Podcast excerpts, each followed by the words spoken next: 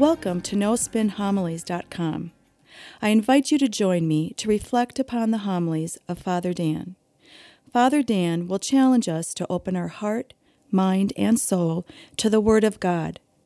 Father Dan will draw upon sacred scripture along with art, literature, and the lives of the saints to help us grow in our love and knowledge of the scripture. In doing so, we can become the living Word of God in this world. Now it is my pleasure to present to you No Spin Homilies.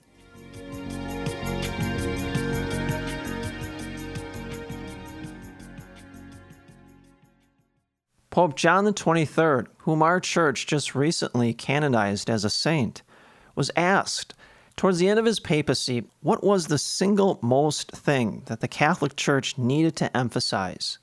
He said, the Holy Spirit. Now, it's very interesting. The Holy Spirit, the third person of the Holy Trinity, a gift given to us at the time of our baptism, conferred upon us at confirmation.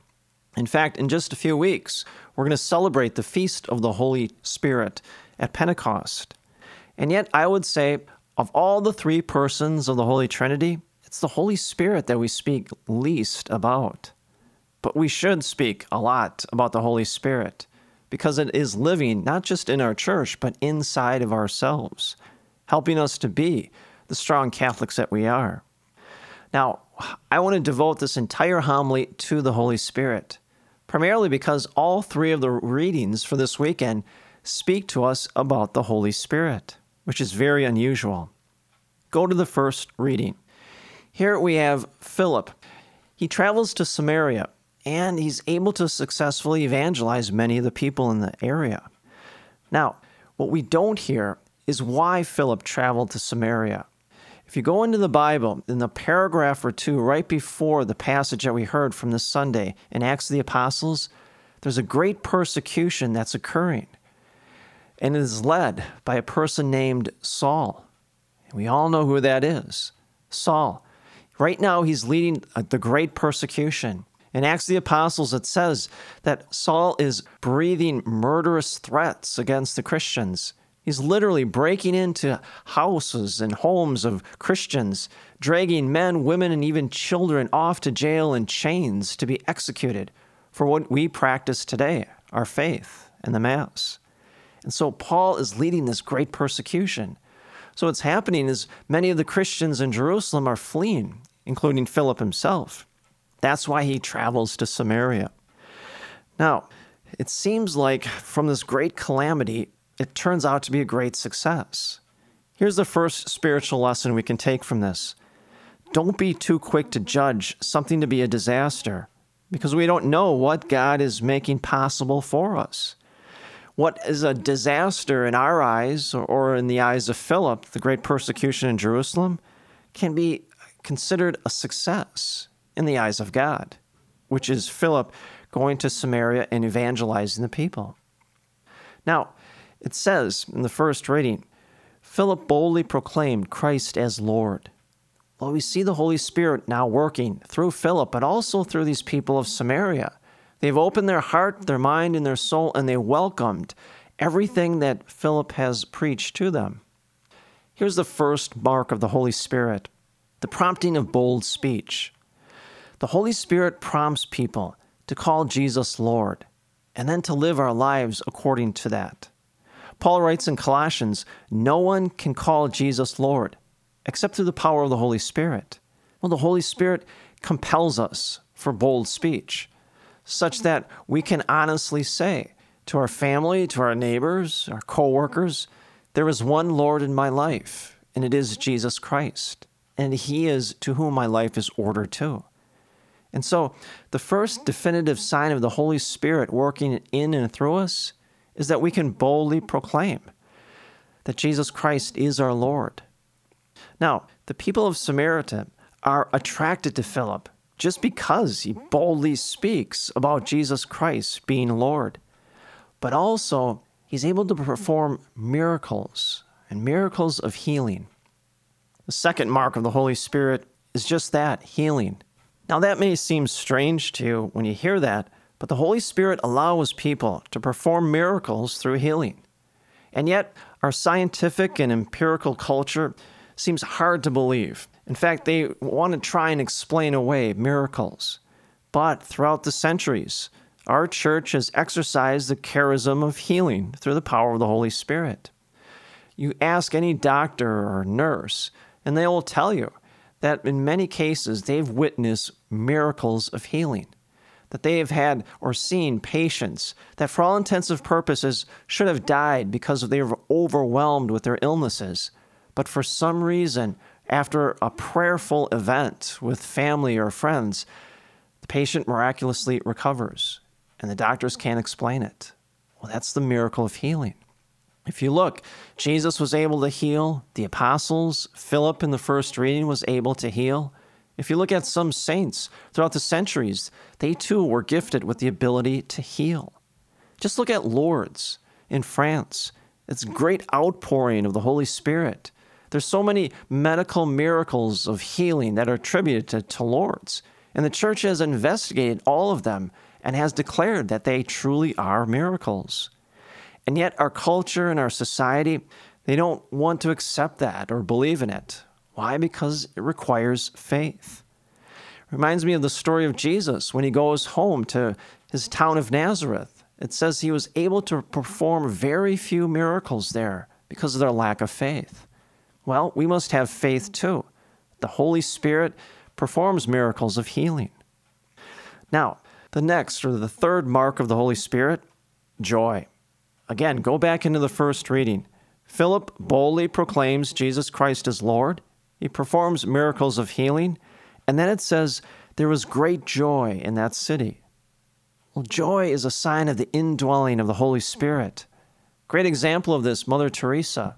I've read two biographies about her, and the one common characteristic about Mother Teresa that everyone notices her perpetual smile. Now, her life was hard, her mission was challenging. She went into the worst slums in all of the world and she took care of the poor and the dying and the sick. And yet she always had a smile on her face. In my office, there's a picture of Mother Teresa holding a baby, and they're both looking at each other and smiling. Well, joy is a definitive characteristic of the Holy Spirit. Not a silly giddiness. No, it's the inward peace that we feel that the Holy Spirit gives us. And see, then it radiates out in the form of joy. Look at Cardinal Dolan of New York. He's always have a smile on his face, always upbeat. Well, that's the mark of the Holy Spirit. You know, Cardinal Dolan feels that inner peace of the Holy Spirit residing within inside of him. Therefore, it radiates joy for him. Therefore, another mark of the Holy Spirit, joy. A fourth mark of the Holy Spirit to explain the faith, even defend it. Now turn to the second reading from Peter. Peter says, Always be ready to give an explanation of the faith to anyone who asks for you for a reason for your hope, but do it with gentleness and reverence. Well, we have to be ready to explain the faith, even defend it. Apologetics.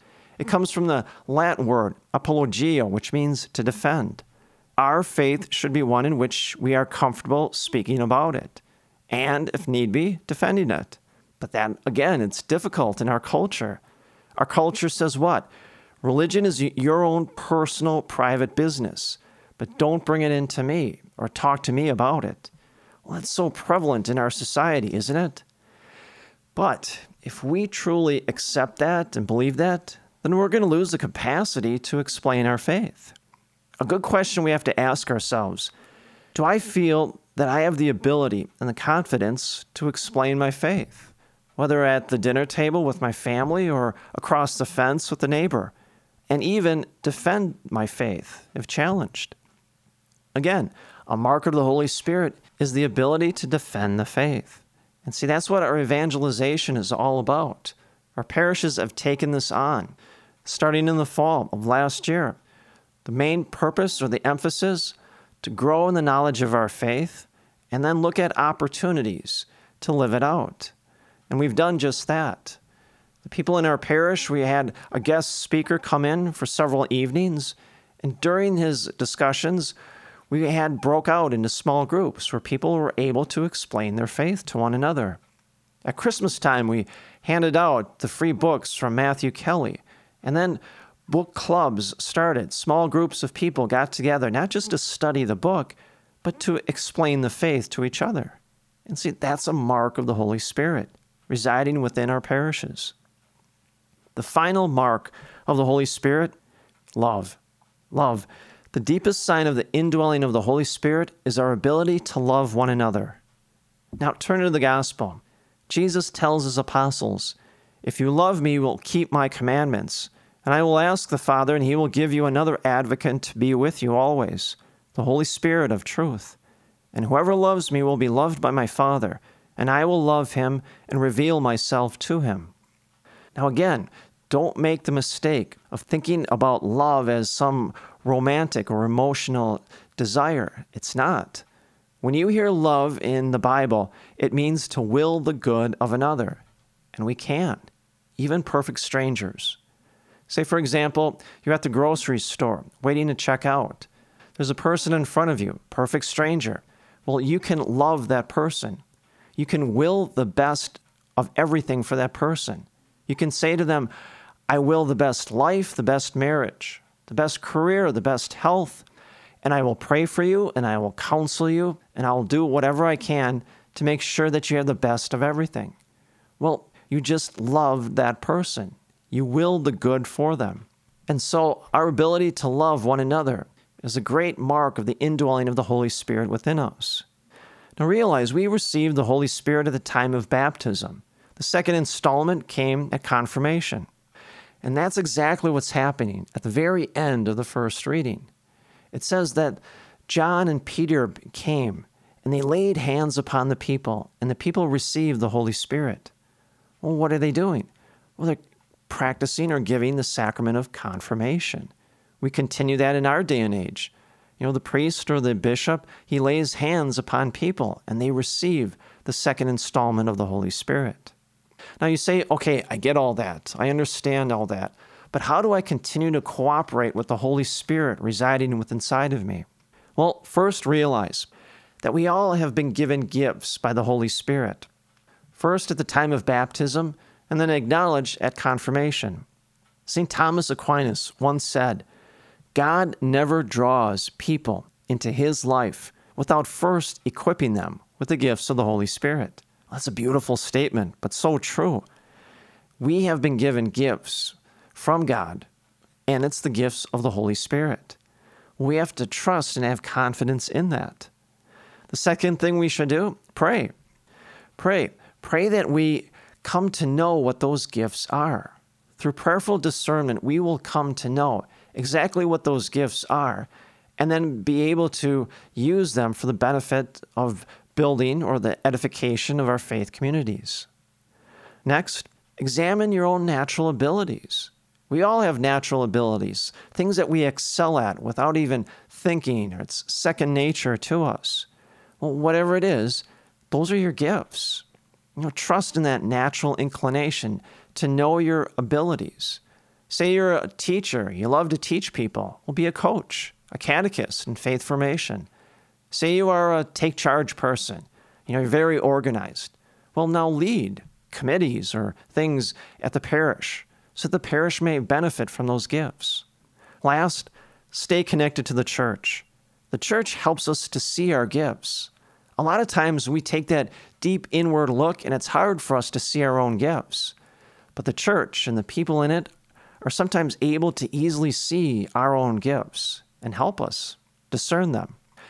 Today we celebrate, I think, the Holy Spirit, and we should each and every day of our life, always active, always operative, it's important for us to reread all three of these scripture readings and then look at ourselves.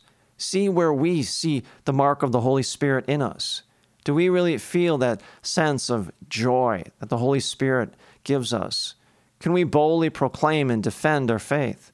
And how well are we doing with loving one another, including strangers? And see, when we do that, then we truly see and believe the Holy Spirit is working in and through us, now and always. And may the grace and the peace of Jesus Christ rest upon you always.